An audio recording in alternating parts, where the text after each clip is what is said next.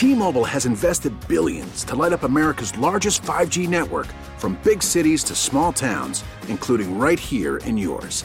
And great coverage is just the beginning. Right now, families and small businesses can save up to 20% versus AT&T and Verizon when they switch. Visit your local T-Mobile store today.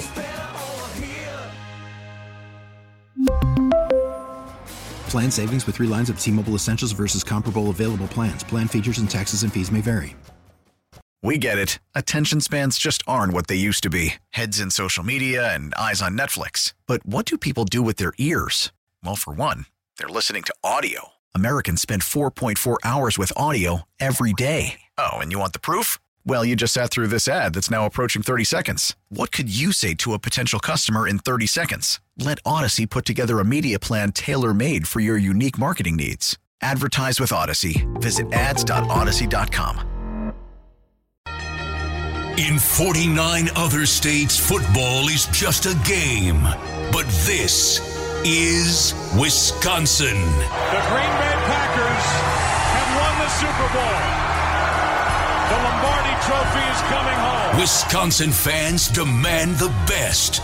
The best analysis, the best interviews, the best coverage, and no one delivers like the Bill Michaels Huddle.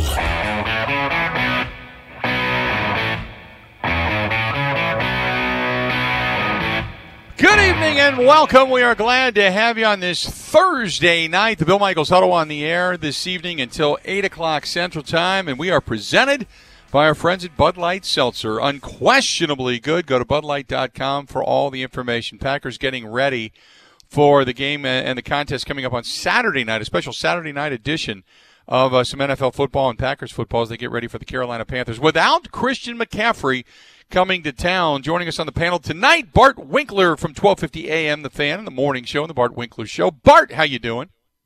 Unit, I'm good. I'm ready for uh, not just Saturday night's game, but Saturday is like with all the college football and the Badgers are like third or fourth billing. It's gonna be it's gonna be awesome on Saturday. Uh, Saturday, you've got Big Ten championship, you've got college basketball, you've got another game that's coming up because uh, during the afternoon you've got the Bills and the Broncos, which is not a great game, but at least you got NFL football, and then the Packers being the uh, the night feature. So uh, yeah, I'm I'm with you. I'm ready for the weekend without a doubt. Tim Allen, who uh, not only hosts the baseball postgame show but also does the fantasy show on Sunday mornings, is here as well. Timmy, how you been? Boys, uh, I've been uh, a little bored, and that's why I begged the powers that be, Bill. Yeah, I mean, I was groveling to get on the radio with you guys because you know this once a week thing. That's just that's just that's not like me. I'm just going crazy here. So yeah, I can imagine. me. Yeah, this is the time you start to get the itch, and you're waiting for pitchers and catchers to report. Uh, I'll start with you, Bart. And I, the question that I've been posing, I was a little bit disappointed to find out McCaffrey's not going to be playing in this game. Not because I don't want to take advantage of the situation for the Packers to get the first overall seed in the NFC, but I want to see over the next two weeks what they can do in stopping the run. Now, don't get me wrong, Davis is a good running back, and you've got Teddy Bridgewater to contend with, but it's not McCaffrey. Were you disappointed to find out McCaffrey not playing in this contest? Uh, no, I, I'm not. I want to win this game, so I'm not. But I think that they will get that test in two weeks' time against Derrick Henry. I suppose long term, you know, maybe it's better to win these games, but also try to shore up that run defense. So I totally uh, get where you're coming from on that because the they've got three weeks. They're in the playoffs. They won the division. It looks pretty good for them to have the one seed if they can keep winning. That's what I'm looking at. And so once you get there, then there's a couple of different things that we think are still going to ail the Packers in the playoffs. It's going to be a team that can, uh, you know, rush the quarterback, and there's uh, plenty of those in the NFC. It's going to be a team that can run the football, and the Packers right now haven't shown that they can stop it. The the game against Minnesota, one guy beat them. Dalvin Cook was all that Minnesota needed. Kirk Cousins didn't have to do much. The receivers didn't have to do much. Dalvin Cook single-handedly, as as close as you can, beat the Packers in that game. So get your win on Saturday, and then really try to figure out how to stop Derrick Henry when he does come in a couple weeks, because that is going to be such a test for them. And and you know it's a interconference game or an interconference game. You're playing a different uh, team in the AFC, so I think that they win your win your games. I'll take that McCaffrey's out. I will. Although Mike Davis, you know, he's good. He's any of these backs can cover up the Packers. James Robinson carved up the Packers. Miles Sanders was carving up the Packers. So just because McCaffrey's out doesn't mean they're not going to be tested. But uh, I, I keep checking McCaffrey's status, and I like that he's doubtful. I like that he's probably not playing. I, I would rather see that than see yeah. him. Yeah, no, I'm Tim. Bill, I, yeah, I'm, I was going to say, with go ahead. You. I'm, I'm with you guys. You, got a major bonus without Christian McCaffrey. He he was going to chew up yards on the ground, as as Bart said, and and he's through the air too. Now I'm not a huge fan of Teddy Bridgewater. I, am just not. I don't. I think he's a good stopgap. I, I think he's a good, you know, maybe temporary until you get your franchise guy. That's a, that's okay. So I don't know if if that's too much to worry about. I think just the NFL is something to worry about because we've seen it this year. Now, even deeper into the season, we've seen a um, a Pittsburgh Steeler undefeated team fall. We've seen, and, and again, is it Washington getting that much better? Well, I don't know. You could make up the reasons. You see the Giants putting things together and then upsetting the Seattle Seahawks. I think it's a dangerous game here on Saturday night. It really is because might you overlook the Carolina Panthers to take on the Tennessee Titans, who I think are still to this very second in time an underrated team. I mean, there's a team that found themselves in the AFC title game last year and and nobody just blinked an eye, no one gave them any credit. That is a tough matchup. Do they overlook the Packers? Do they overlook the Carolina Panthers? I don't know, man. The the NFL says crazy things can happen. Maybe maybe in some regard. I was at the bar last night. And one one of the guys said, "Well, they need to lose one of these games, and that way it'll get it out of the way, and it'll motivate them to go on and, and, and deep run and get to the Super Bowl." I'm not so sure of that, although you are given some wiggle room mm-hmm. here with the Saints. I don't see them winning their final three. The Seattle Seahawks, they probably won't win their final three. So you do have a little wiggle room. I don't know if there's any any merit to, to wanting a team to lose, but I think it's a dangerous game. Uh, Tim, I want to go back to you because I started, and I was talking about this today on the show. I started looking at the losses. And while we talk about the, the defense and the inability to get off the field at certain times on third down, the defense in Indianapolis did enough. The offense didn't do anything with a couple of three and outs in that third quarter and really didn't do much at all. And you look at what they did against uh, the Minnesota Vikings, they were able to, to move the football and score. And then it was the Tampa Bay game that really kind of threw them off where they threw, you know, Aaron threw the pick six and then right after that he throws another pick and they just never, they never got their rhythm together.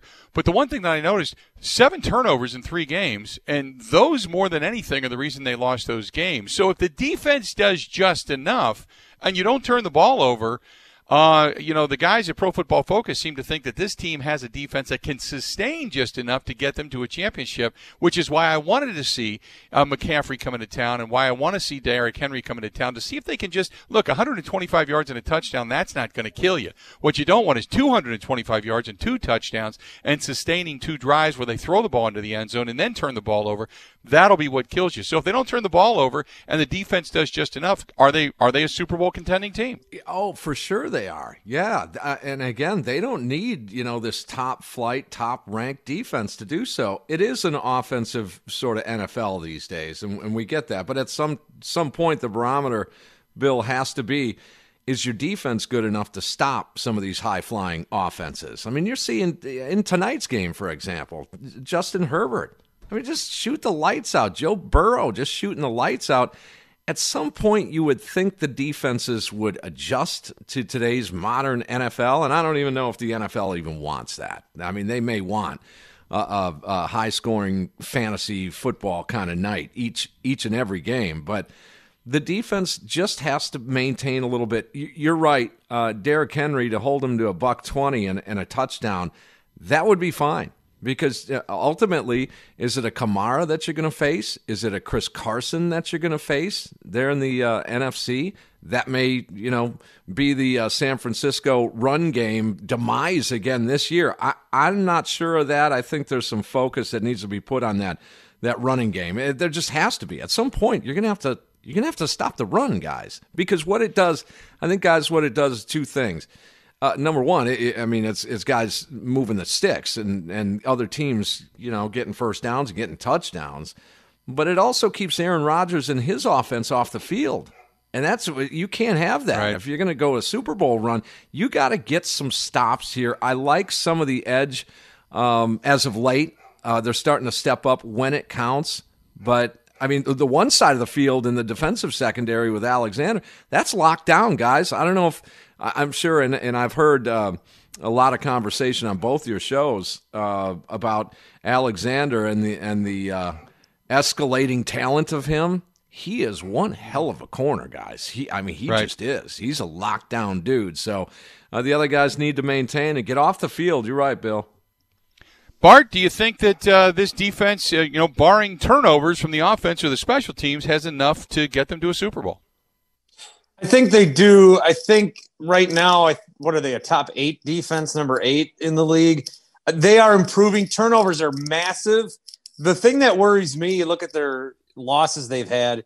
The Tampa Bay game, again, that one got away from them. The Minnesota game, that one probably scares me more, that loss, than the Tampa game, because again, you let one guy run all over you. I I think the one game that we were all like super into and it was elevated a little bit, even in this weird year, was the Colts game. Because as that game went on, it started to feel and take the characteristics of a playoff game. It felt like every playoff game we've ever lost in the last decade. Again, if you guys don't know, I'm an owner, I can say we. And it feels like if this team is going to lose in the playoffs, it's going to be that way where the Packers do get a lead. They're going to score points. Rodgers is playing at an amazing level. His offense will get you 28 points. So, do you have a defense that's good enough to hold the other team to 28 or less points? Sometimes you do, but against the team that can also score, that's where I'm going to be worried. I'm worried about the Rams right now. I'm worried about them defensively and offensively. Mm-hmm. I'm worried about the Chiefs. If you get to the Super Bowl, we're looking super far ahead. Just in the NFC, the Rams are a team that can put up points in bunches. They scare me. And some of these other teams, too. I mean, maybe I'll, I'll take the Packers as the favorite, but they can still put up points. And so this defense, they need to just, again, as we're going to say a million times, lock down the run. You know, that, that test against Henry is going to be massive. But even, you know, even even against Mike Davis, you know, Mike Davis has had a nice season so far for Carolina. You can't let those guys rush for 100 yards on you, too. I think that there's a Super Bowl defense with the way Aaron Rodgers is playing. I think the defense is just good enough for them to get to the Super Bowl. If Aaron Rodgers isn't at this MVP level, then then maybe not. That's how this team has been built. They've always built that they can go to a Super Bowl if Aaron Rodgers plays like an MVP. Well, right now he's playing like an MVP, so right now I think they can go to the Super Bowl. We'll follow up on that when we come back. Let's do this. We'll step away. We'll take a quick break. It's Tim Allen, Bart Winkler from 1250 AM, the fan, our flagship out of Milwaukee. This is the Bill Michaels Huddle. It's presented by Bud Light Seltzer, unquestionably good. We'll pick up regarding the defense and rankings and totals and such because there's some diversity there when we come back. Stay tuned. More of the Bill Michaels Huddle right after this. 16 stations strong. The Bill Michaels Sports Talk Network.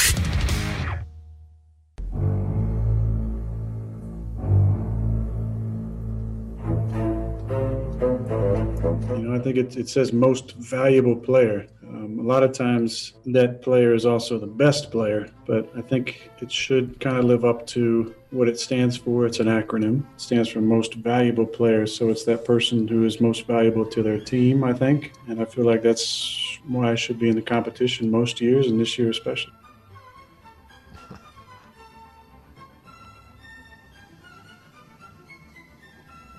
Welcome back to the program. We are glad to have you. Those are the words of Aaron Rodgers talking about the MVP. And the offense we know is very fluid. The defense is, I think, what everybody believes to be the Achilles heel of this team if they do not get themselves to a Super Bowl. Welcome back. It's the Bill Michaels Huddle. It's presented by Bud Light Seltzer. Some stats, guys. We got Tim Allen and Bart Winkler from 1250 AM, the fan in Milwaukee. And I'm going through this uh, today and getting ready for the show. You had mentioned Bart that they're eighth overall defensively in yards, and you're and you're right as far as total yards given up. They're eighth. Yards per play, they're seventeenth. They're twelfth against the pass. Uh, they have got, uh, I think they're what are they? Uh, they're seventeenth when it comes to the pass percentage and depth of pass. They're eleventh against the run, but they're twenty sixth when it comes to yards on the run per average per per attempt. They're 26th worst in the league. And one of the things that I found really interesting when it comes to uh, like quarterback knockdowns and hurries, they're 28th in the league at getting after the quarterback. Their sacks are down, their pressures are down. They're 18th in the league when it comes to uh, opponents getting yards after the catch. They're one of the worst teams in football, and they're playing deep. They're they're 15th in the league when you talk about yards uh, yards playing off the ball for a pass that's in the air 10 yards or more. So you you can look at the defense and go, great, they're eighth. But there's a lot of stats there that kind of tell you what the eyeball test has been, and that is they play deep, they try not to let anything get past them. The yards after the catch goes back to some of the tackling woes that we've discussed. I mean, it really when you start to really get into the analytics, it does kind of open up the eyes when you when you, it, it kind of validates what we've seen via the flaws, right? Oh God, when when I heard that they were eighth, I was so shocked. I was I was like, right? what? This this Packers team is eighth defensively because the eye test. What do you know about this Green Bay Packers team defensively, eye test wise? You know that they are going to let guys run all over them, and then you know the universal truth about the Packers defense. Since I started watching Packers football, when it's third and ten, the other team is going to gain the 11 yards they need. I mean that that's happened forever with this team. So I was surprised about that. Yeah, they've done better at least at getting to the quarterback lately. You know, we heard that some of the guys went to Mike Pettine and you know said, "Hey, simplify things a little bit." So maybe that's helped. So at least they're trending in the right direction. That's one of the positives that I get there. At least getting more pressure, trending in the right direction. But again, we'll see. That's why, you know, that's why next week's game we're all like excited for this weekend because it's a Saturday. But as as as as a football matchup, I think we're all looking forward to next week's game because we got to see how they're going to stop an elite running back, a type of running back they're going to face in the playoffs. Some of the better defenses Baltimore, Pittsburgh, Miami, Tampa Bay, even Arizona to a certain extent. Buffalo's playing well, Kansas City, uh, Washington. Um, Tim, when I look at these defenses, they they're in the top ten when it comes to blitz percentage per play. Packers way down the line. They're 22nd in the league. They believe in just rushing three and four guys, and mm-hmm. with what they have in the secondary, and that's it. And Mike Pettine lives and dies a lot of the time with nickel and dime defenses. So, do we look at this and, and, and is this validation of everybody that's been clamoring for Mike Pettine's head, saying schematically you're not getting it done? Well, I don't, I, you know, I don't know about that. Maybe it, it's their design to go against today's NFL is to just make everybody check down, check down in front of them, and you know that's a scary thought, though. I mean, because if if if the other teams are, are hitting the hitting the home run and and getting the long ball going again, that would give Aaron Rodgers even more statistical information to win another MVP because he'd be on the field a little bit more. I I think maybe it's by design with with younger players number one and, and bart's right that you got to simplify it a little bit but you know play in front of you defensively and and that way you you know if you if you're going to hit the home run you're going to have to break a couple of tackles and and you're going to have to get it done that way it might Pettine might be just trying to crack a, a, a today's uh, code here against uh, these high flying offenses because points are out of control. We we're all well aware of that, but maybe it is. Maybe it's by design just to have them check down. Hey, uh, uh Bart, I wanted to ask you when it comes to the defense and the secondary, where would you rank them? Do you put them in the top five? Do you put them in the top ten? Because when uh, Savage, first of all, is starting to impress me. The fact that he's back healthy again, he starts, and I like the way he hits. I mean, even if he misses, he does it with an effort. You've got Kevin King, who's starting to play healthy again. Certainly, Jaire Alexander, kind of a lockdown corner. But do you like the way the secondary's playing? I do. I I don't know if I would rank them top ten.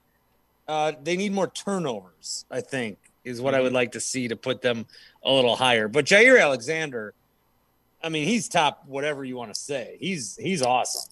He is ascending as he's told us over the last few years he would. I think one of his first weeks here, he said, "I'm going to be an All Pro," and we're like, oh, "That'd be great." And now he mm-hmm. kind of is. Uh, Savage, yeah, Savage. The turnovers with him, you know, he's got a better nose for the ball. That's great. Adrian Amos, I think, is still there's you know complete series where I forget he's even there, and then uh, you know Kevin King is good. We just need him on the field. So uh, top ten, I think they're close. I think they would need maybe some more turnovers. But when I look at the defense, they're probably the least of my concerns of the three units linebacker, defensive line, and secondary. I do think that the Packers' strength right now does lie in their secondary defensively than if you look at the other spots. Tim, the Packers' 27th defense, 27th ranked when it comes to turnovers. They have 13 turn- turnovers on the season, taken a comparison to a team like Miami or yeah. Pittsburgh, who both have 25. I mean, you're just going to have to force some turnovers somehow, some way. And and why is it that they're struggling here? Uh, you know, in the last few years with, with that turnover situation. I mean, I don't I don't know if it's a safer way to play. I don't know if they're doing, you know, maybe less gambling at all. This defense, uh, guys, I, I, think.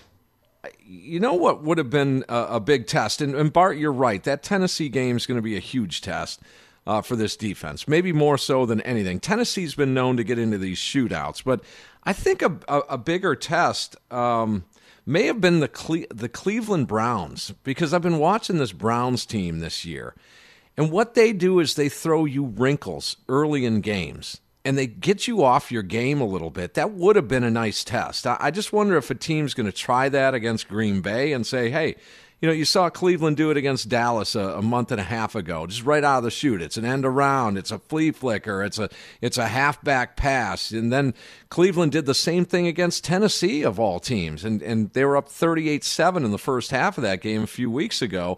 They did the exact same thing. They took that defense off their mark a little bit. I wonder if if that might be something that maybe Carolina does maybe the Chicago Bears in the final game of the season. Maybe they do it. That'd be a good test, guys. And it, would be, again, we all know they got to stop the run. We, we're all well aware of that. But what happens when they get popped in the face a little bit? You saw it a, a little bit with, with the uh, Colts. Although they didn't get really funky in their offensive scheme, they just won off the ball. I mean, they just they just wanted it more offensively, but I think another good test would have been maybe getting punched in the face here, being down 14 zip or 17 3, and see what happens from there. Let's do this. We'll take a quick break. We'll pick up where you left off. I do want to talk about that Indianapolis game a little bit. I'll go back to that. Bart Winkler alongside Tim Allen, both from 1250 AM, The Fan, our flagship station out of Milwaukee. This is the Bill Michaels Tunnel presented by Bud Light Seltzer. We got more. It's coming up right after this everywhere in Wisconsin. The Bill Michaels Sports Talk Network.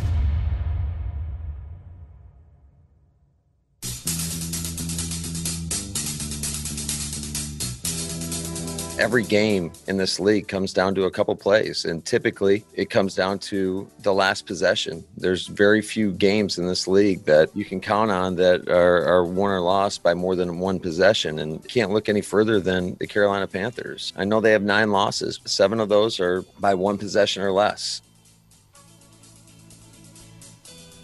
Welcome back to the program. Those are the words of Matt LaFleur, the head coach of the Green Bay Packers, and he's and he's and he's right. I mean, this is a pesky team. I've watched a couple of their games now over the last uh, about three four days, and Carolina. I said it to Mick Mixon today, the voice of the Carolina Panthers, that this is just a team that doesn't quit. They're they're not a good team. They're in mid, the midst of a rebuild, and they've got some really weak links on both sides of the football. They need a tight end. They're an ailing offensive line. Obviously, it's the first year with Teddy Bridgewater, new terminology, a new quarterback, and such, but they continue to fight, man. This is a team that won't go away, and uh, they're not losing games by a lot. They're losing them by a little. So they've got a tough con. The Packers have a tough contest coming up on Saturday night, which is a 7:30 start time up at Lambeau Field.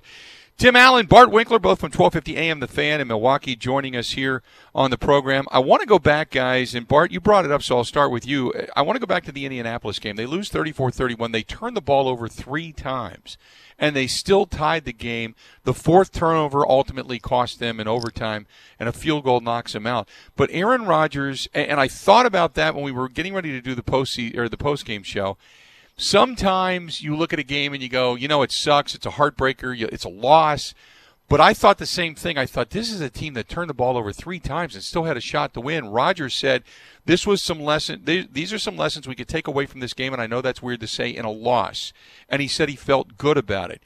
Did you feel good about coming out of that Indianapolis game that that might have been something, maybe a turning point in which they learned something about themselves against a good defense? Uh, not really. I've only felt good about one loss ever, and that was when Aaron Rodgers came in for Brett Favre on a Thursday night against Dallas, and he showed like how great he was. and they showed Favre on the sidelines. It was an NFL Network game.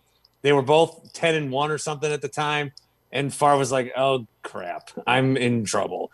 I think what worried about the me about this Colts game was, and you know, it was a good defense, and it's nice that they scored right away, but then they lost, and that's where I have the concerns because this Colts game, it wasn't just how I foresee the Packers losing in the playoffs if they are going to lose. It's how they've lost in the playoffs forever.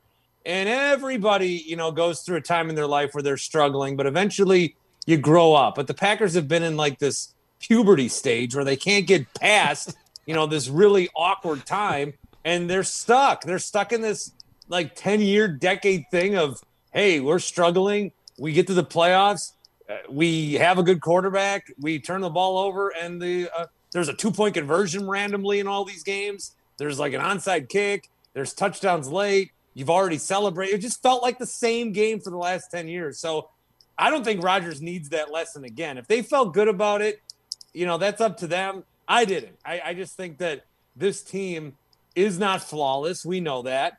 Very few teams in the NFL are, if any. But if the Packers are going to get to a Super Bowl and win, then they're going to have to avoid the same kind of trap game or the same kind of game that they've fallen into the last, you know, 10 years when they lost. It felt like both Arizona games in the playoffs. It felt like the Seattle game, although way less, you know, stakes. It felt like a Niners game. It just it felt like a Minnesota game. Any playoff loss they've had in the last 10 years, that's what it's felt like. And so you don't want to see that happen again. So if he feels good about it, look, I'm not the one with two to one odds at the MVP, so I'll trust him on that. But I, I didn't. I look at this, Tim, and, and you're coming out of that Tampa Bay game, another top 10 defense at the time. You lose to them. They got after the quarterback. He got beat up. But for another defensive front that didn't give up a lot of yards in Indianapolis, and the fact that Aaron Rodgers still came out of that game pretty clean, and they were able to put up points in that game. They put up 31 points against a really stout defensive front. Maybe that's what he was talking about. Like, hey, Tampa Bay was an apparition. We threw the pick six. We got derailed. The play calling got goofy. We got out of our game. Matt LaFleur talks about getting out of our rhythm. We never got back into it. We didn't utilize the run. But we keep turning the ball over to a good Indianapolis Colts team, and they keep putting points on the board. But we hung in there. Is is that the lesson that maybe you could take away and go, okay, look, we can beat a good Bears defense. We can beat a decent Eagles defense. We can beat a craptastic Lions defense in Carolina and maybe even Tennessee and so on. That maybe you can propel something like that into the postseason. Yeah. Oh no, no question about it. I mean, because you heard Lafleur talk about, you know, it, it comes down to a couple of plays, and and you know, you you cross your fingers that it's going to be, you know, the Packers uh, on offense because. I mean, you're going to pop a blood vessel here or something if if the Packers defense is, is trying to prevent a field goal uh, in a tie game because that right. that's a scary thought, guys. And when you watch the NFL, and it's something uh, you know I've been paying close attention to the last five years or so, and I think it's more evident the last five years if you look at especially on the night games, and I'm not calling for fix or anything like that, but it sure does come down to a play or two at the end of a night game or a flag or a call at the end of a night game. It's seemingly all the time. Guys, it's just mm-hmm. almost every Monday, Thursday, or Sunday night, there's always something that happens late in a game. That's why the defense has to make sure again we, we've come full circle the defense has to make sure that Rodgers look at it like a college football season where you get analyzed in a different way. In the NFL, most times you get analyzed by just wins. You win, you win. It doesn't matter by a point or by 40 points. You win, you get that win, and it's huge.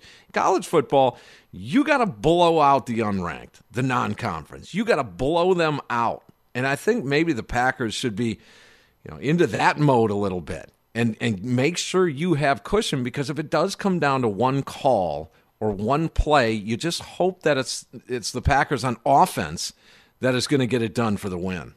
Yeah, I've been a big proponent part of, you know, kind of stick with what got you there. You know, if you're pounding a team don't suddenly start playing, uh, you know, ten yards off the ball and prevent defense and keeping things in front of you. Keep after them because no zero blitz sh- though, Bill.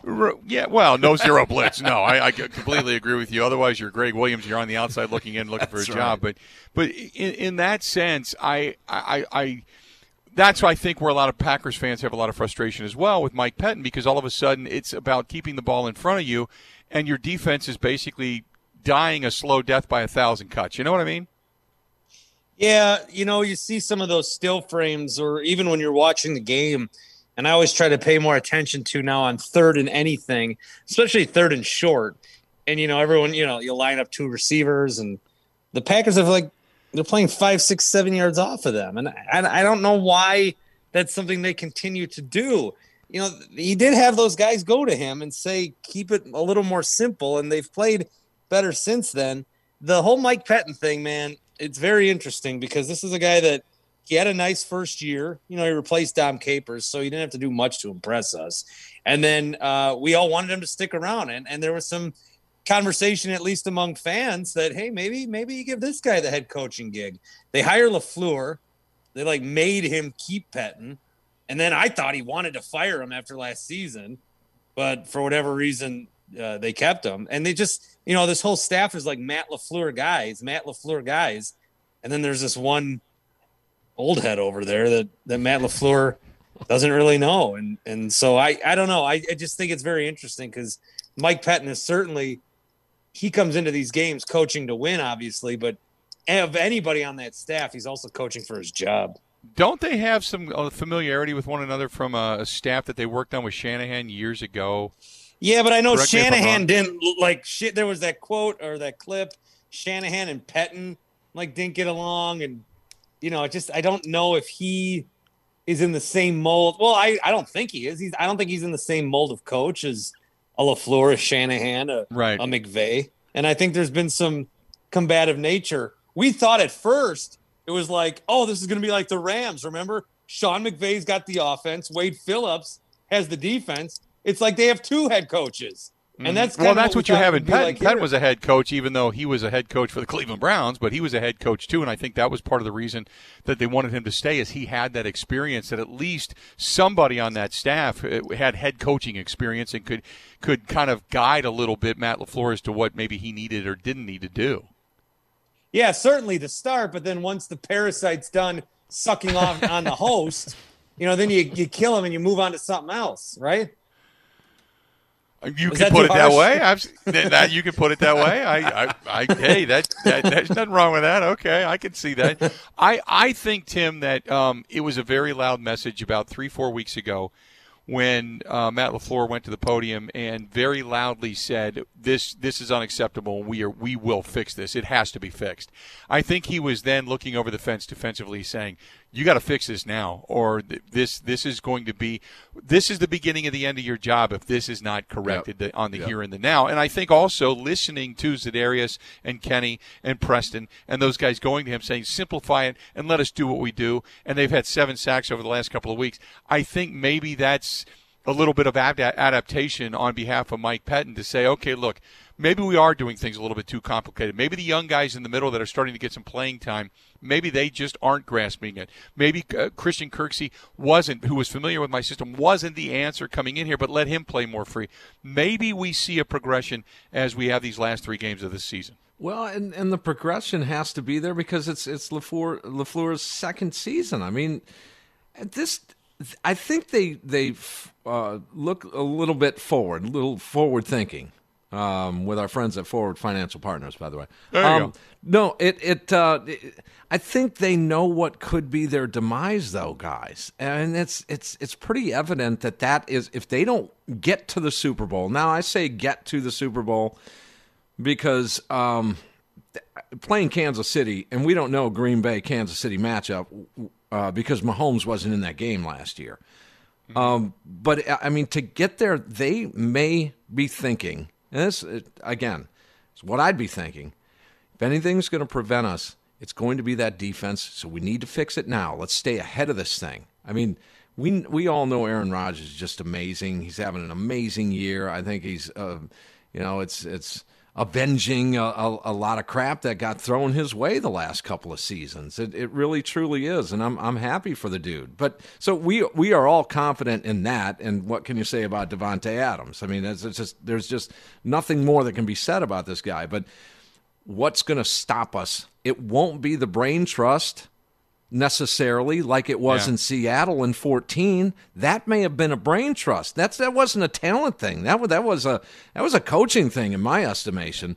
Last year, it was a defensive thing. It cost them a Super Bowl, guys. It did. And so they want to stay ahead of that thing right now and and fix it. And I loved it. I, w- when I heard about that, I was like, all right, now they're getting it. Don't, it everyone says focus. uh, Let's. I'm focused on Cleveland. I'm focused on Cleveland. It's just the week, the next week. Good teams, great teams. They focus a lot more down the road than just that next game. I'll promise you.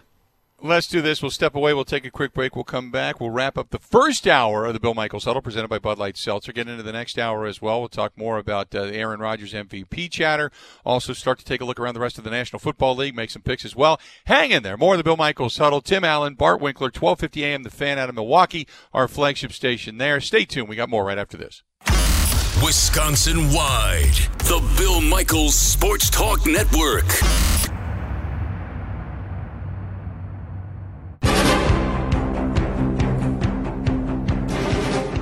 You know, you say we win these three games coming into it, just letting them know. Obviously, everyone on the football team knows how the playoffs goes, but to be able to look a, a rookie or a second year, third year guy in the face and say, look, we got to win two freaking football games at home, and then we're going to Super Bowl. Davante Adams talking about the number one seed in the NFC. Welcome back. Bill Michaels Huddle presented by Bud Light Seltzer. Tim Allen, Bart Winkler alongside from 1250 AM, the fan, our flagship out of Milwaukee. Um, Bart, the number one seed this year seems to carry more weight because only one team gets the bye. But ever since Michael Vick came into Lambeau Field years ago, the mystique has been lifted, especially when Eli Manning came in here and won not one but two different playoff appearances. Is there still the Lambeau mystique when it comes to the postseason? Hey, well, it's certainly not what it was, but what I go back to again is what Aaron Rodgers says. And he wants a game at Lambeau. He wants an NFC championship game at Lambeau. He's never started in one, he's never played in one. So I think that there is that mystique for them. You know, it's still less travel in this really weird year.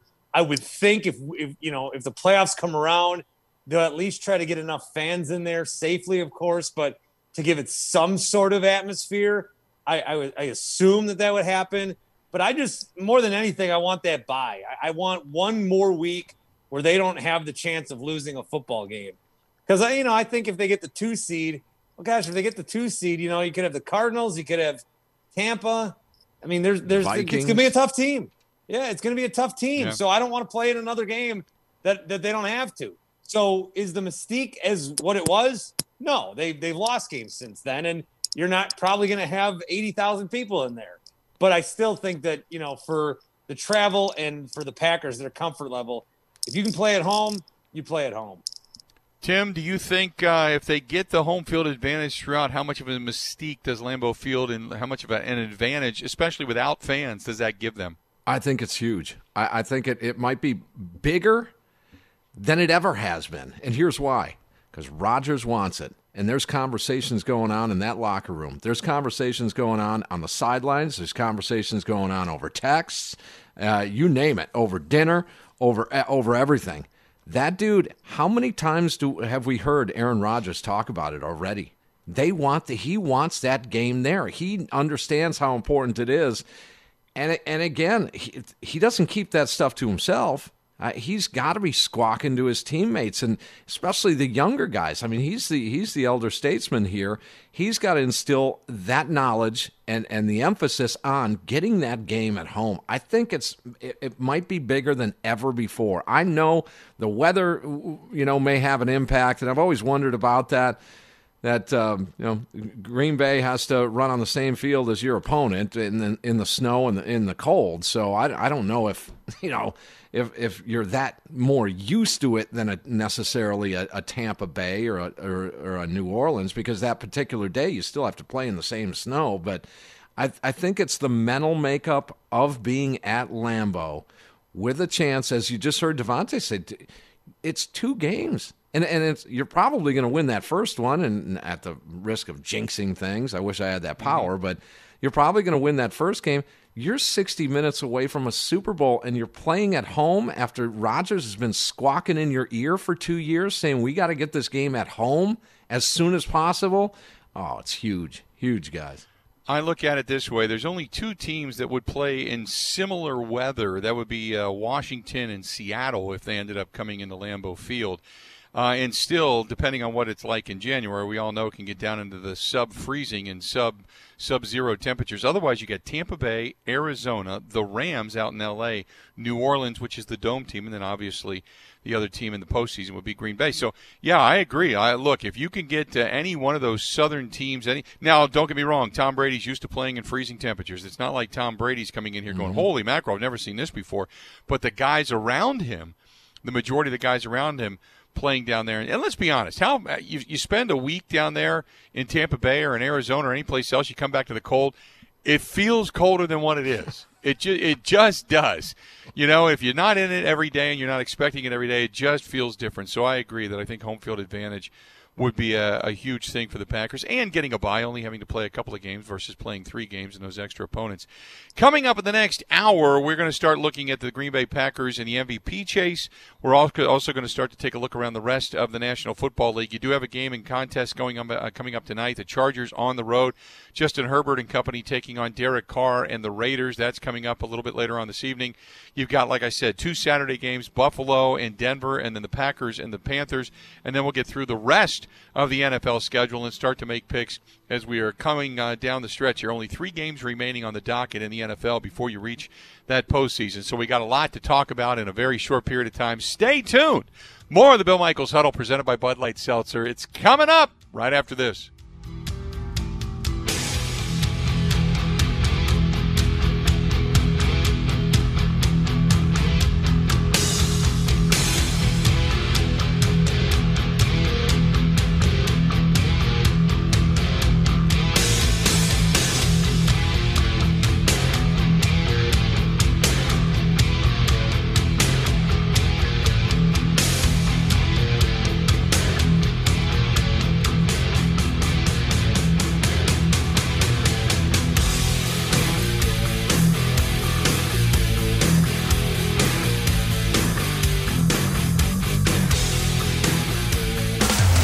Listening to the Bill Michaels Sports Talk Network. In 49 other states, football is just a game. But this is Wisconsin. The Green Bay Packers have won the Super Bowl. The Lombardi Trophy is coming home. Wisconsin fans demand the best. The best analysis, the best interviews, the best coverage, and no one delivers like the Bill Michaels Huddle.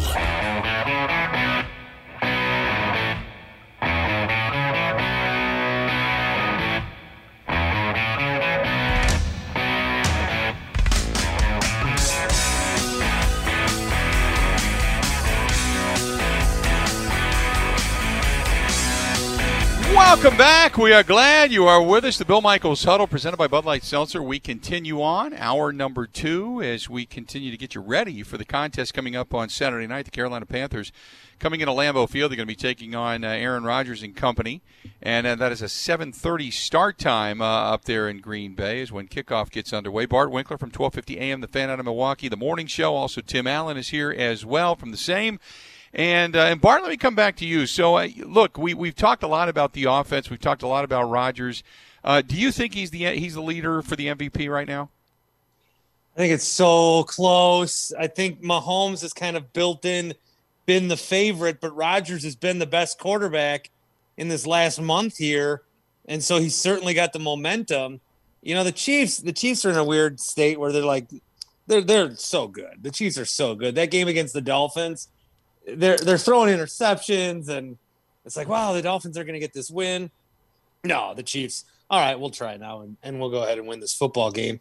So Mahomes, it's just so tough. I I would like to see it go to Rodgers. I would vote for Rodgers. Obviously, I watch every snap of him. I watch as much as Mahomes as I can, but I would give it to Rodgers. It, I think it's going to come down to these final three weeks. It really is going to come down to these final three weeks. Basically, if one of these guys lose a game and the other one doesn't, that might be where the MVP goes. It is so close. I think for what he's doing, and I think too, you know, Rodgers. when he watched, as we all did, Jordan Love get drafted, and we were all like, "Oh my goodness!" And then Rodgers was getting the support of people saying, "Well, what'll happen is he'll be so mad that they did this that he'll play better. This is a genius move." I, I think the outcome happened, but the process is different. What what happened was he realized that, yeah, I'm on the back nine of my career. I know that but maybe I am closer to the clubhouse, at least in Green Bay. And so I just want to have fun. He did an Instagram thing today with Kay Adams of the NFL Network, and she asked him right away, "Are you having the most fun that you've ever had?" He's he, right away he said yes. I think what he is doing on the football field with the circumstances, with not getting any weapons, I would give it to him. I, would look at well, they got Tyreek and Kelce and Clyde Edwards-Helaire, and I know we have Davante and Tonyan's been great, and, and Aaron Jones it's going to come down to these final three weeks, but uh, you know I'm not going to be surprised if they give it to him or Mahomes. Tim, I, am going to go off of what Bart just said. It's funny because I just did a piece on the motivation of Aaron Rodgers, and I'm watching today, and the motivation is Jordan Love. And then, uh, actually, today is the uh, MVP talk. And then prior to that was the motivation of Jordan Love. Remember when they got rid of Mike McCarthy and Aaron Rodgers was going to show the world that it was him and not McCarthy that taught him. It was Aaron Rodgers' talents, and that was going to be the motivator. I've said it all along. What it, I don't care. I mean, I, I think it's all crap. But I do think great ones. We saw The Last Dance with Michael Jordan. Walter Payton used to do it and used to talk about it. It didn't matter. Whatever slight you could possibly drum up mm-hmm. was the slight that was going to drive you look, he went back. He saw some things from 2011, whether it was feet underneath him, getting rid of the ball quick, trusting his guys, better relationship with his coach. I don't care. Whatever it is that's motivating him, driving him, that's relaxed him, whether it's Zen or Buddhism, I don't care. He's playing ex- exceptional football right now, and he's discovered something without a doubt. Yeah, and and I think it's it's you're right on the money with motivational factors in, in, in, in, any job, really. I mean, that, that comes in large part, the, the great ones, you, you find it you find it from within. You, you find ways to, to motivate you. You shouldn't need the outside sorts, but you do get them. And, and when they're dropped into your lap, you get them. I think it's twofold, maybe threefold, the third of which, as, as Bart alluded, would be the love pick and, and you know, it's a sight on the future. But the others would be number one, learning the new the new system. I mean, we and I know you guys on your shows have talked about that. That hey, this guy's learning a new system as well, and and you see how how uh, long it's taken for Tom Brady to do the same thing to learn a new mm-hmm. system. Uh, and and then there's musical personnels at at the wide receiver position. Um, so that's that's one of the things. I looked for an uptick in, in Aaron Rodgers' play anyway, as as the time went by under Lafleur and that new system. But the other is, you can put the the top two in any order you want. I truly believe what I know of Aaron Rodgers, all these years of listening to just about everything he's ever said, and and you guys likewise. I think it's been the criticism of him that has motivated him more than anything else. This is this is on me. I, filling in on your shows, guys, uh, in, in in Milwaukee there for you, Bart, and and Bill certainly on the network here over the years, and certainly the past couple of seasons. Just the media has been hammering this guy, and it. Mm-hmm. I, I said it on the air at the time. It's just unfair to do that to him. Number one, you're giving him no weapons. Number two, he's got a new system he there was a piece I read. I don't know if it was Demovsky or whoever it was uh, had said the the the win over Detroit. He just sat back in his locker and he just kind of smiled and he's soaking all this stuff in. This dude's in a zone right now. He is, right. and and I think he'll take it off the sheet every time there's a flag on the play. When Tyreek Hill is running into the end zone, that takes a touchdown away from Mahomes. The statistical information is going to play a part of this when you're when you're second and goal and Aaron Jones is running well at the goal line, I'm not saying you know work for an MVP more than a Super Bowl, but skew the stats a little bit, Lafleur. Get this dude an MVP today. It's in your control as well. Uh, that being said, Bart, uh, now we know that he's got Drew Rosenhaus as an agent, and one of the reasons Aaron Rodgers has been so successful has been the blocking, the blitz pickup, the outlet passes to a guy like Aaron Jones, who's been so dynamic. Uh, when you heard that Drew Rosenhaus is now in the house, so to speak, uh, is that the point that you started to throw your arm out the window and wave bye bye to Aaron Jones? Yeah, I texted any friend that I talk Packers with, and I said he gone because Drew Rosenhaus is. I think. I mean, he's a good agent. He gets his guys money, and you know he's a little more flamboyant. I mean, if we know an agent's name, it's usually because they are out there front and center. But you can't say that Drew Rosenhaus doesn't have his best, the best interest of his guys uh, in mind. Drew Rosenhaus is the kind of agent that if there if he needs to be with a client on noon on a Sunday, he's at that game and then if his other client needs him that night on the opposite coast, he's there that night. Drew Rosenhaus is a hard worker. That's why Aaron Jones went with him, and he gets his guys money. And Jones is looking at all these other guys that make a ton of money, and you know he deserves that money. And when you're a running back like this, you get this one big contract, and so he's got to go for it. I want Aaron Jones to make a lot of money. I want Aaron Jones to be, get paid. I want that to be with the Packers. It's just that with all the different guys that they do have to pay or have paid, I, I don't know what happens there. Does Aaron Rodgers get asked to restructure? Does he ask to restructure? You know, as, as some quarterbacks have done, I, I don't know. It would certainly maybe keep him here longer too. I I don't know. Aaron Jones is such a great weapon, and if Jamaal Williams is your starter, that's good. Jamaal Williams is a great running back. But watch Aaron Jones again on Saturday night. There's how many times does he Oh, Aaron Jones, he runs up to the line. Okay, two yard game. Whoa, he just burst for 13. How did he mm-hmm. do that? He slipped in between spots that didn't even exist. He's so good. He's like Alvin Kamara in the same, you know, way, shape, and form. It's like which guy had a better week that week. They're they're so good. They're so similar. It's it's just it, as much money as he's going to get, even if the Packers can't afford it. It is so hard when you have a guy like that it's so hard to let him walk away. It's just and it's going to be tough if they have to. Tim, I don't know if you caught the analogy, and since you're the baseball guy, I'll bring it up. But when you hire Drew Rosenhaus as a football player, that is the equivalent of hiring Scott Boras as a baseball player. Would you agree? Yep, it is. And if uh, if if the Packers need some money to pay Aaron Jones, then they shouldn't go to the Milwaukee Brewers to borrow any. I can tell I can tell you that right now. That's that's just not going to happen.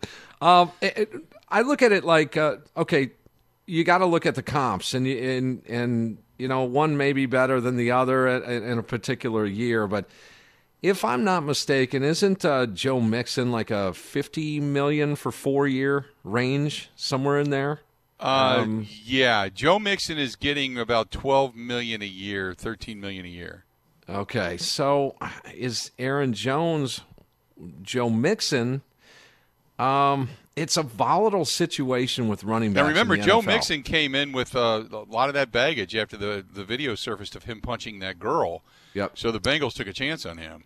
They did, and it's a volatile situation with running backs in, in today's NFL. It just is. It's it's almost. You know, unless you have the the Kamara, as Bart mentioned, or, or a Derrick Henry, a Dalvin Cook, a Christian McCaffrey, well, then are all these guys then the next tier down where we where you can play an NFL team can play musical running backs? I mean, I don't I don't believe so with Aaron Jones, but maybe the the NFL as a whole it it has its system here, and if you're not the elite elite, then you're going to have to dip down around the seven eight million dollar offer mark, and, and I don't think that's going to fly for Aaron Jones. Someone's someone's going to take a chance and pay him for sure. Yeah, I mean, if uh, if you're looking at next year's, uh, uh, you know, what is it, franchise tag being a little over ten and a half million, uh, I don't think he's going to sign for anything less than that. Let's do this. We'll step away. We'll take a quick break. We'll come back. We got a lot more of the Bill Michaels. Bud Light Seltzer. And after the bottom of the hour, we'll also look into uh, our picks for the rest of the NFL as it gets underway in just a little bit, kicking off here in about five minutes. Uh, you've got uh, a good game on the docket tonight. Eh, good game, not a great game, but I do like watching Justin Herbert. He's in L.A. or in uh, Las Vegas, taking on uh, Derek Carr and the Raiders. So that game gets underway tonight. We'll talk about that first and foremost, and then after that, make the picks for the rest of the NFL. Stay tuned. You got more of the Bill Michaels Huddle right after this. Border to Border, the Bill Michaels Sports Talk Network.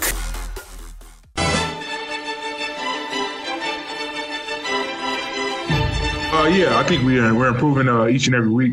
Just got to just keep doing what we're doing, keep practicing how we're practicing, and and keep trying to put it together a complete game. Not have those mental lows in the middle in the middle of games. Uh, just being able to just put a complete complete game uh, from first quarter to the last. Get a complete game, and uh, well, we'll see if it actually happens over the next three weeks. If the Packers offensively and defensively can put it all together, the Bill Michaels uh, huddle continues on. We are presented by Bud Light Seltzer, unquestionably good. Don't forget, only 100 calories, and uh, it's got a unique five-step filtration process that ensures a cleaner finish and no lingering aftertaste. Go to BudLight.com. That's BudLight.com. Bart Winkler alongside Tim Allen here as well from 1250 AM The Fan in Milwaukee. Uh, we're talking about uh, whether or not you're able to kind of put together a full game plan, and a lot of coaches this year have not been able to. Um, some of the better jobs that might be out there. I did want to get into this tonight, guys. Uh, we were talking about Mike Pettine and uh, and whether or not he can or cannot, you know, uh, kind of guide this team defensively, at least do enough to get to a championship. But some of the other jobs that are going to be out there, you start looking. I hear Matt Nagy obviously is on the hot seat. I don't know if Darrell Bevell's going to get the job in Detroit. But depending on, I mean, they just paid Zimmer uh, a new contract, and I know they're talking about the possibility of him being on the hot seat over Minnesota. I can't imagine that Zimmer goes anywhere this year, maybe after next year if they don't reach the promised land. But we could be talking about three new head coaches in a matter of two years in the NFC North, and the one constant that has remained is that Aaron Rodgers continues to be the coach killer. Bart, I'll start with you. Your thoughts? Yeah, and then you would go from uh, three coaches named Matt in the division to just one in Matt LaFleur. right. Yeah, with Patricia and uh, Nagy, obviously. I don't know. Yeah, Zimmer, it looked like it looked for a while like it might be very like he was on like more than the hot seat. It looked like this was going to be his final run, but they, I think they still want to give him an opportunity. Uh, he's rebounded with the team this year. I think that's going to go a long way. Matt Nagy and the Bears, man, I, I just don't know how that situation is going to play out for them. I would assume the Lions look elsewhere, although Bevell certainly, you know, has been coaching better than Patricia. I think in that second, uh, that second quarter last Sunday, you know, Lions had the ball. They had like 40 seconds, three timeouts at their own 20. The uh, the old coach would have just took a knee, but Bevell's like, nah, I, I want to try to win this job. I want to, you know, I want to show what I can do. I don't know. It's going to be very interesting as it always is. There's going to be surprises that we didn't expect. Looks like Mike McCarthy's going to stick around in Dallas, which I'm not surprised by that, at least according to what Jerry Jones' son said, because they paid him a five year deal. And I think they are going to try to see what happens without Dak Prescott. But yeah, there could be a lot of coaching upheaval. And Aaron Rodgers has been a, a big reason for that, for sure.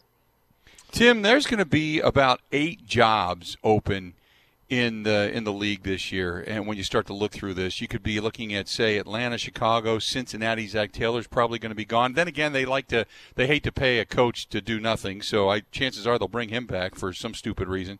Denver possibly with Vic Fangio, Detroit obviously, Houston, the Chargers. Uh, possibly the Jets. Uh, I don't think Doug Pederson's going anywhere. The winning a championship buys him time.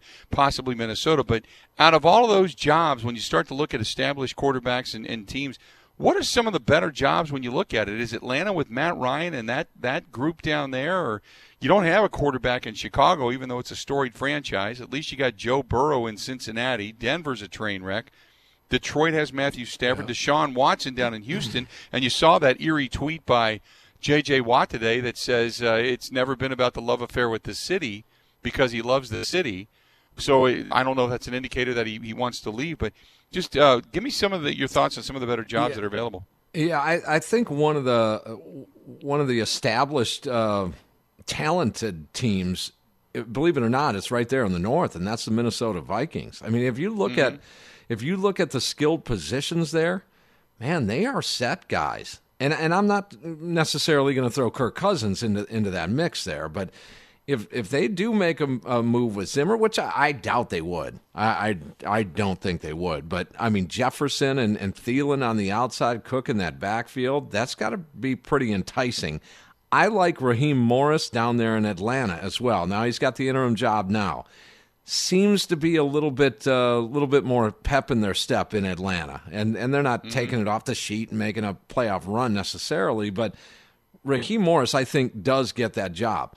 There's another job that will not be available, and that's the Cleveland Browns situation and Kevin Stefanski, who I'm a huge right. fan of Stefanski. I just think he is he is going to win a Super Bowl with that Cleveland Browns organization or with some organizations uh, as a head coach. But Fangio, I, I love his, his defensive style. You saw him scheme himself against the Kansas City Chiefs. It was it was amazing. I mean, it, mm-hmm. it truly was amazing what he did. I don't think he's going anywhere. And then, as Bart said, guys, uh, you guys have been on the station, our, our sister stations uh, down there in Chicago they got to be pulling their hair out with, with what's going on with the Chicago Bears, and it's and it's just music to our ears, isn't it? I mean, in, in the state it of is. Wisconsin, to see any any sort of pain and discomfort and trial and tribulation going on in Chicago is just is just awesome to see. Now they've got a huge game, and I, I guess we'll get to the picks here coming up in a bit, but the, he may be on the bubble here yeah, uh, down there in Chicago. Nagy mm-hmm. might be, and you know maybe the Trubisky, you know that pick right there could have stalled that organization for a good three or four years. We'll see and that uh, the the consternation now down there as well. Is this the real Mitch Trubisky who had a really big on. game last week? I mean, is he starting to get it? Is he coming on? Bart, the best thing they could possibly do is judge Mitch Trubisky off of that one game and, and hang on to him and hang on to Matt Nagy, in my opinion. yeah. Oh man, you know he's played better. He he since they him from Foles, he's played better, and that's like the worst thing that can happen for them because well the best right? thing for a packer fan though absolutely but what like you don't want to be the bears and sink five years into Trubisky and then he goes somewhere else and succeeds so you certainly don't want that that's why this whole Nick Foles thing was if they if they were going to move on from Mitch they needed to move on from Mitch and now they're like if he plays the way he plays the last couple of weeks I know they lost to Detroit but he looked really good the other day. If he plays like that these final three games, how do you not bring him back? And that's why it's such a difficult situation for them. I think, you know, where you do look is who the Bears played on Sunday, the Texans. That's right. the job that I think would be attractive because of the quarterback. Deshaun Watson, you want to talk about MVP? If you're just giving it for the last month, Watson's up there too. He's played tremendous. It's just his team, whether it's injuries or bad decisions made by the front office, th- they just can't figure it out. So I, I, think the Texans' job is a job that would be attractive for two, uh, for sure as well. Well, the other thing that you got to worry about, you got Tyrod Taylor out there as a backup who lost his job because of the uh, ineptitude of the medical staff and having that rib puncture his lung. And then Justin Herbert comes in, who's your first overall, your first uh, round draft choice, I should say, yeah. and he's played fantastic. You got two quality quarterbacks out there in Los Angeles, and Anthony Lynn on the hot seat as well. And and that's a team that fights really hard. They're just their defense is just terrible. Even with Kenneth Murray, that linebacker that they picked up in the first round, they just have not been able to get the yeah. job done. And they've got so many different things. Even I mean, they picked up Linval Joseph as a nose tackle, and he's stout, but Justin Jones is not really doing a whole lot. Joey Bosa is good, but he's been banged up. So they've just got their own issues out there in San Diego. But yeah, I I, I look at the, the, the, the, the Bears and say, hey, Mitch is great. Keep well, Mitch. Are, Bill, when are, hell of a game. When, when are teams going to get it? Just it, the Chicago Bears quarterback controversy. I'll just call it now. Next year has has uh, Trubisky, Ryan Fitzpatrick written all over it, and and it's going to mm-hmm. be Fitzpatrick, and and when are when are teams going to get it? If you have a, a transition period where you're waiting for the draft, you're waiting for your franchise quarterback don't go to Mike Glennon's or, or in this case, Nick Foles. Go to Ryan Fitzpatrick. The dude just gets it done. Yeah, no doubt. The the beard beard magic too. Uh, let's do this. We're going to go ahead and take a quick break. We'll come back. We'll start to look around the rest of the National Football League and start to make our picks as well. The Bill Michaels Huddle presented by Bud Light Seltzer. Don't forget they have got four different pl- flavors: cranberry, grapefruit, pineapple, and strawberry. They got it all going on. Go to BudLight.com. We got more right after this. 16 stations strong. The Bill Michaels Sports Talk Network.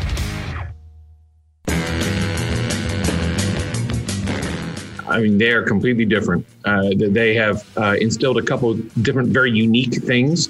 Um, but uh, I mean, so compared to last year, I mean, it's it's night and day. Oh, it's it's drastically different. It's unlike probably uh, many defenses we've seen this year. So there's been a lot of planning going into it. Uh, they give you a lot of different looks. You know, they, they've played everybody a little bit differently, and so it just gives you a lot to prepare for.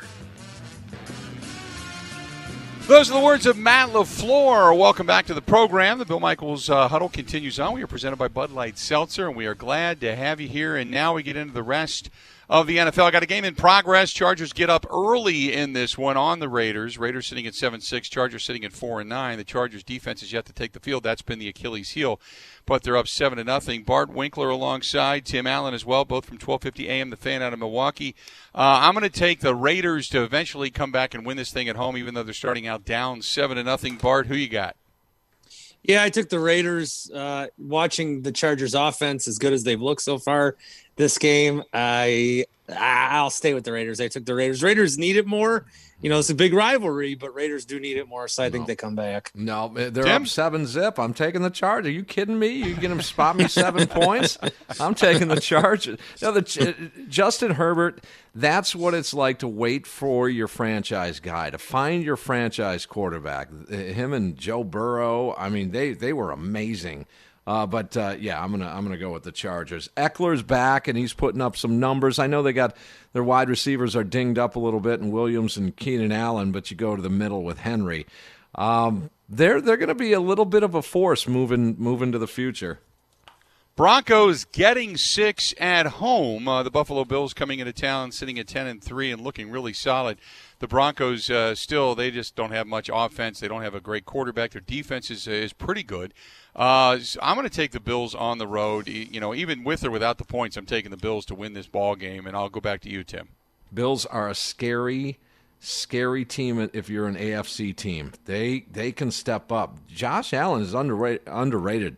Uh, at the quarterback position, he really is, and and Diggs is you know 1,100 plus yards receiving right now, and I mean he's he's been dynamite. They have a two-headed monster at running back. Um, I'm still we're still sort of waiting for one of them to kind of you know grab the reins there in Devin Singletary and, and Zach Moss, but. Uh, Bills are a really good team, but I mean, again, uh, Fangio, if he knows one thing, it's defense. It's low scoring, but I'll take the Bills.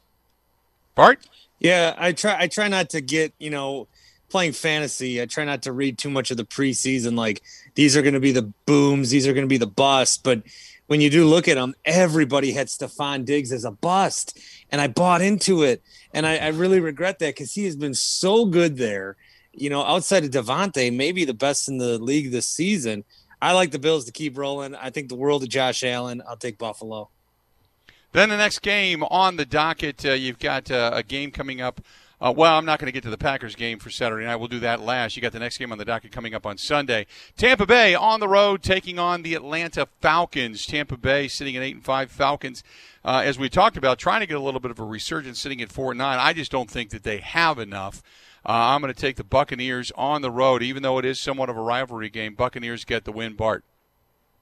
I'm tempted to take an upset here. I will stick with Tampa Atlanta just can't figure it out, you know. And Atlanta's one of those teams that you always think, oh, I haven't seen Atlanta too much. What's their record? Are they like 500?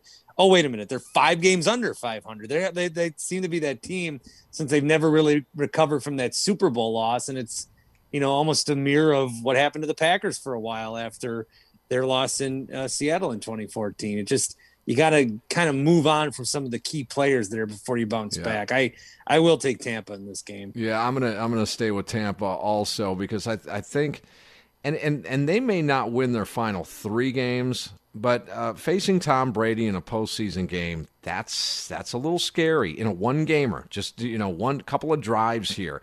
Uh, Atlanta's going to be shouldn't shouldn't be a problem. It is the NFL on any given Sunday. We all we all understand that, but Bart, you're right. That that Atlanta Falcon team, um, they're going to have to retool a little bit. There's there's age at those the big three positions, and that's that's Gurley starting to get that knee just being beat on all the time. I, I still don't think he's fully recovered, and and not that he's an old old man or anything, but that knee I think was uh, a lot more hurt than people think. Matt Ryan. Mm, you might want to start looking down the line a little bit, and then Julio Jones. So yeah, Tampa today. Jaguars on the road taking on the Ravens. No brainer. Jaguars sitting at one and two. Ravens uh, kind of feeling it and starting to kind of put it in, into the postseason mode, if you will. I got the Ravens at home. Tim. Staying with the Ravens, they just got a couple of more uh, additions on their COVID list, so that may they may have an impact with that. I this was my team, guys, to uh, to represent the AFC in the Super Bowl. And, uh, you know, for some reason, their passing game, their vertical game is just not what it was. You got to keep in mind that Lamar Jackson threw 39 touchdowns last year. I mean that that is that that's throwing right. the ball downfield. That that just is, but it's it's not working out. However, three-headed monster at running back, I think Dobbins is the key, and they should just workhorse him. Edwards a nice fill-in, but I'm going Baltimore. I think Baltimore gets hot down the stretch here, guys, and I think they may make some hay, a little deeper run in the AFC. Bart, they're going to need help. I was reading their scenarios where they could win 11 games yet and not get in, so they have put themselves in a position where they still need some help. I'm glad to see Lamar Jackson regain his MVP form. I, I think he's a tremendous talent. And I know there's some question about why he did go to the locker room the other night. Uh, I'll take him at his word, even though I don't believe him, I guess. So I won't. Uh, that he did not have to go to the bathroom, but he came back, made a huge play. And the Ravens, yeah, I, I was with you, Tim. I took the Ravens to be the AFC representative. Now, I'm not going to tell you who I took in the NFC. Uh, if you listen back, you may have heard me say the Cowboys hmm. in that position. They still got an outside shot at it. I guess. Okay, they still do. i will take Baltimore here on Sunday.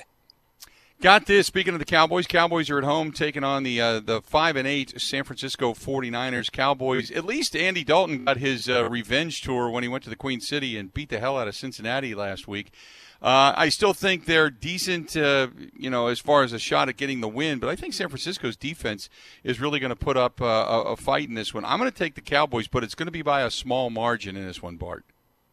Yeah, Niners are still banged up. Uh, I think there's some question about if Mostert's going to play. Just you know, a tough season for them where they avoided all those injuries last year, and now it's coming at them in a big wave. I am going to take Dallas too in this game. I think you know, this is a bummer for them. This was supposed to be the Sunday night game. When on earth would you ever expect Dallas, San Francisco to get flexed out of prime time? First time ever that, for Dallas to be flexed out. Hmm. Unbelievable. But I, I, think they'll I think they'll use that and, and they'll win this weekend. Yeah. Yeah, I'm gonna take the Niners in this. Dallas is a mess. And this whole Mike McCarthy thing about, you know, some people there's a little groundswell of get rid of McCarthy and it shouldn't have been, you know, uh, upwards of five years or whatever it is. Guys, he lost a top five quarterback. What do you, I mean, come on. He's got a mm-hmm. defense that's an absolute sieve. He's got a he, he's got an offensive coordinator that was handed to him. He doesn't want Kellen Moore as his OC. he doesn't. Give give these guys a little break. I'm taking the Niners. Dallas is a mess. Uh, for those watching, uh, the the Raiders are about to score. Derek Carr just looks like he pulled his groin muscle. He is hobbling, can barely walk as he was sprinting off to his right. Oh, and uh, oh boy, oh boy. Derek Carr looks as if he's uh, he's. I would be shocked if he comes back and plays in the remainder of this game. He just pulled up really, really bad. Uh, let's continue take the, on. Uh, Chargers. I'm gonna take the Chargers. Texans on the road taking on the Colts. Colts sitting at nine and four. Texans at four and nine. Uh, you see the cryptic tweet sent out by uh, J.J. Watt. Uh, I'm taking the Colts at home in this one, no brainer. And uh, Bart, I'll go back to you. Colts are at home. I, will take them. Uh, the Colts have been playing well, man. And you know, you go back to that game where they beat the Packers. I never trust Philip Rivers, but he still finds ways to win. I think the Texans just is just a lost year for them. I'll take Indy. Yeah, I'm not a huge, huge buy-in of the Indianapolis Colts, and I won't say they're necessarily a mirage, but I don't consider them up with the big boys of Kansas City and Pittsburgh and Buffalo and Tennessee. I don't see it. I don't buy it. Yeah, they got an opportunistic defense and know, they can they can put up uh, or they can shut down some of the uh, numbers on on the offensive side of their opponents. But I just Frank Reich and that team, I just I'm not buying it. Uh, they're it seems like a one and done to me in the postseason if they get in. Uh, let's go to the Patriots and the Dolphins. Patriots six and seven, Dolphins sitting at eight and five. I like the Dolphins. It's uh, I still it's a rivalry game. It's that divisional game. Bill Belichick seems to scheme well for those things. The Patriots are kind of feeling. I'm going to take the Patriots in a mild upset over the Dolphins on the road in this one. Tim, back to you. Yeah, it's it's tough, and it's to see that that whole thing. You think it's getting on in years, and it is, and then they rattle off three in a row, and then then they get beat, and then you're thinking, well, they're just teetering right here, and then Belichick he wants to, you know, make sure that he gets in, and and well, yeah, I I just Cam Newton was not the answer. I'm sorry, it, it was it didn't work, and and they hey. They, they grabbed a former MVP and they gave it a shot. They rolled the dice. But I like Miami in this one. Miami to uh, put the final nail in the coffin for the season for Belichick. Bart? I think I think Cam can still work there. Not this year. You know, if, if he comes back, I think Belichick will get that to work. I don't know though. Have they seen enough that they want to try that? I'm with you, Bill. I, I don't. I think New England wins. I think they bounce back and win this game. I I don't I know smell really some mojo why so, for them. but I'm going to take New England. Then you got uh, before we go to break, real quick, we got the Vikings hosting the Bears. Both teams six and seven. Uh, both quarterbacks are iffy. Both defenses are iffy. I like the Bears' defense a little bit better, but the Vikings went in and ran all over them the last time these two teams met. Vikings at home. I've got the the people in purple in this one, Bart. Yeah, I'm just going to go with whoever's home in this matchup. Spreads three, so it seems to be the same thing. These teams are pretty evenly matched. Yeah, I'd love to see, as we were talking, Mitch Trubisky ball out here and get the Bears a victory, but I, I'll take Minnesota. Six and seven, both these teams going at it. This is sort of an elimination game for the loser, guys. This this is a Yep. great football game at the lower levels of of the NFC. uh, We get that. This is an elimination game. And I like the Bears in this one. I do. I, I think they, they've got the defense to at least maintain if Trubisky's going to throw the ball downfield. And I think the key here is David Montgomery's been running the ball a lot better the last three games, and that's They've that's actually used him. for. Yeah, and they've That's big- yes. They've used them. How about doubt. that, huh? When you run the ball and actually use a running back, maybe you'll know what you actually have in a Matt Nagy, smartest guy in the room, dumb jackass. Anyway, let's do this. We're going to go ahead and step away and uh, come back with the rest of our picks as we continue on. The Bill Michaels Huddle presented by Bud Light Silver. We've got more right after this. Everywhere in Wisconsin. The Bill Michaels Sports Talk Network.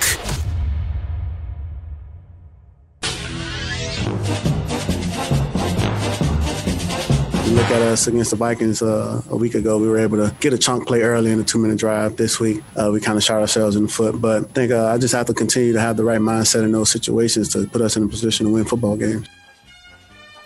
Welcome back. Teddy Bridgewater is saying he needs to get better at closing out games, and they've been losing games by a score or less. So, um, you know, look, this is a team that's going to continue to fight. Packers got them coming up on Saturday night. We'll talk about that and make our pick against that game or for that game coming up here in just a few. But uh, in the meantime, you've got the five and eight Lions on the road against the nine and four Titans, a game that I'm definitely going to be interested in watching. Tim Allen, I got the Titans at home, but I think it's going to be a closer game than what most people think. I'll go Keep to your, you. Yeah, keep your eyes on the Tennessee Titans. We've been tracking them, uh, uh, you know, all season long. Mike Vrabel is one hell of a coach, and and don't look now. Ryan Tannehill coming from Miami after the injury, dude's going to end up with uh, close to forty TDs himself. You have a running game in Derrick Henry. You've got wideouts. You've got the bookends of of Davis uh, and and AJ Brown. You've got the middle with Jonnu Smith. I mean, they're dangerous. They're they're really. I put them up there with the big boys in the AFC. So you got to go Titans in this one. Bart. Uh, I'm going to take the Titans in this one. I saw uh, whether it was a Titans fan or a beat writer, whoever. I don't know who it was, but I saw the tweet and it stuck with me for two months now. That whenever you start to believe in the Titans, that's that they're going to lose, and then when you doubt them, they're going to bounce back and win. So I think they get the win this weekend. People believe in them, and then I will. I'm eventually going to take them to lose to the Packers only for that reason that I saw. But I, I Tim, you said earlier that they are underrated team. They totally are. I think Tannehill's great. Derrick Henry, obviously, everybody knows him. Vrabel's been kind of like the new age Belichick. So I think they'll make some noise in the playoffs. Uh, I'm going to take them to win this weekend. Seahawks nine and four on the road, taking on Washington. I'm going with the upset here. I'm thinking Washington. Their defense has been playing a lot better. They've got a little bit of mojo in their direction, and the Seahawks have been sliding. So I'm going to take Ron Rivera and the inspirational story that is Washington on the East Coast to win this one. Bart, back to you. I don't. Have we disagreed on a pick yet? I'm not sure. I'm taking Washington here again. The defense has been great. Chase Young single handedly won that game last week. Yeah. Uh, I need them in fantasy. and then I'm had his mom that. do the post game show. Yeah, that was cool. I, I, you know, this NFC East. I know we all made fun of it early, but the, the winner of this division's at worst going to be what seven and nine. It'll that'll be fine. It'll be fine. I think Washington right now looks to be that team. I was really buying into the Giants, and then Daniel Jones came back maybe too early. But right now, Washington's got the momentum and I'll take them to knock off Seattle. Yeah, I love Seattle in this one. I think uh, Washington is a mere just whatever. It's a nice little Cinderella happy story. Oh, but, uh, come Seattle, on. Seattle kicks it. Seattle kicks Alex it into into gear here. Seattle's not done fighting in the NFC. Look out for Seattle. You're a Green Bay fan, man. Keep your eyes on the Seattle Seahawks. They'll get it together. We got about two minutes to get through the rest of these games here, real quick. Let's go. Uh, Cardinals at home taking on the Eagle, Eagles. Cardinals uh, seven and six. Eagles four eight and one. I got the Cardinals at home. Tim. Cardinals need the win to continue their rush to the playoffs. It's like a playoff game itself.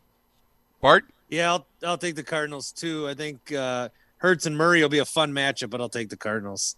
Then you got the Rams nine and four, beating the hell out of the Jets, who haven't won a game. I'm taking the Rams. It's a no brainer. And Bart, back to you. Yep, Tim, you go. Rams. No, no, no. Rams are a dangerous team too. They, I mean, they're just a couple of years removed from a Super Bowl. Look out! But I like the Rams this week. Really good game. The other game I'm very interested in is the Chiefs 12 and 1 on the road taking on the 10 and 3 Saints in this one. I am taking the Saints in that defense at home against Patrick Mahomes in the dome. Tim, back to you. Taysom Hill, no. It doesn't work. Uh, although he threw, was starting to throw the ball downfield a little bit, but you got to get him away from the quarterback position. Got to go Chiefs here. Yeah, Bart? we'll disagree, Bill, on that one. I think the Chiefs, you know, we've talked about them a bunch throughout the show, and this is a Packer show. The Saints, I, I'm just not. I think they're a little overhyped, a little overrated. I'll take Kansas City. I hope the I hope the Saints lose, but I just got this weird feeling that that defense is kind of salivating. And I saw Patrick Mahomes have a bad game last week, and he's actually had a couple of games in which he he's looked relatively human. Uh, then you got the nine and four Browns on the road taking on the uh, better defensive Giants, who are sitting at five and eight. I still like what the Browns are doing. They're trying to hang on to a postseason spot. Uh, I'm I can't believe I'm doing this two weeks in a row. I'm taking the Browns to win the ball game. Bart, back to you. I like the Browns in this one. Uh, interesting subplot here. Jason Garrett's not calling the plays with the COVID diagnosis. So Freddie Kitchens, the uh, Browns coach last year, will be calling the plays for the Giants. I think that motivates Baker even a little more. I, I like what Baker's doing. The, that running game's awesome. I'll take Cleveland. Yeah, I'm going to go Cleveland as well, and uh, they should win this handily. Why does Jason Garrett get more coverage than the head football coach in New York? Someone answer me that. Because he's due. He didn't get any head coaching uh, coverage when he was down in Dallas. For God's sakes, we got we got about thirty seconds. Steelers on the road Monday night taking on the Bengals. Bengals suck. I'm taking the Steelers. Tim, Steelers. Bart? Steelers. and then the Packers at home coming up on Saturday night. I got the Packers 31-24. Packers get the win against the Panthers. Bart, Give me 30 to 20, kind of a similar game we saw last few weeks. 31 17, Packers win. that's the way we do it, guys. Uh, great to have you on the program, Tim. I'm glad you got a little uh, got another taster radio there, pal. I appreciate it. Okay. Thanks for having me, man. We'll listen to Bart tomorrow morning as well on 1250 AM The Fan out of Milwaukee. That'll do it for me. It's time for us to go. This has been the Bill Michaels Huddle presented by Bud Light Seltzer. Have a good night, soup.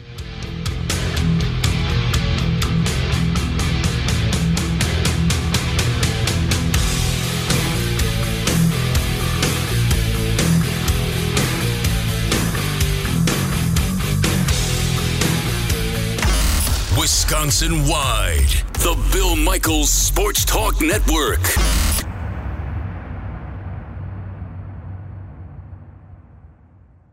We really need new phones. T-Mobile will cover the cost of four amazing new iPhone 15s, and each line is only $25 a month. New iPhone 15s? Only at T-Mobile get four iPhone 15s on us and four lines for 25 bucks per line per month with eligible trade-in when you switch.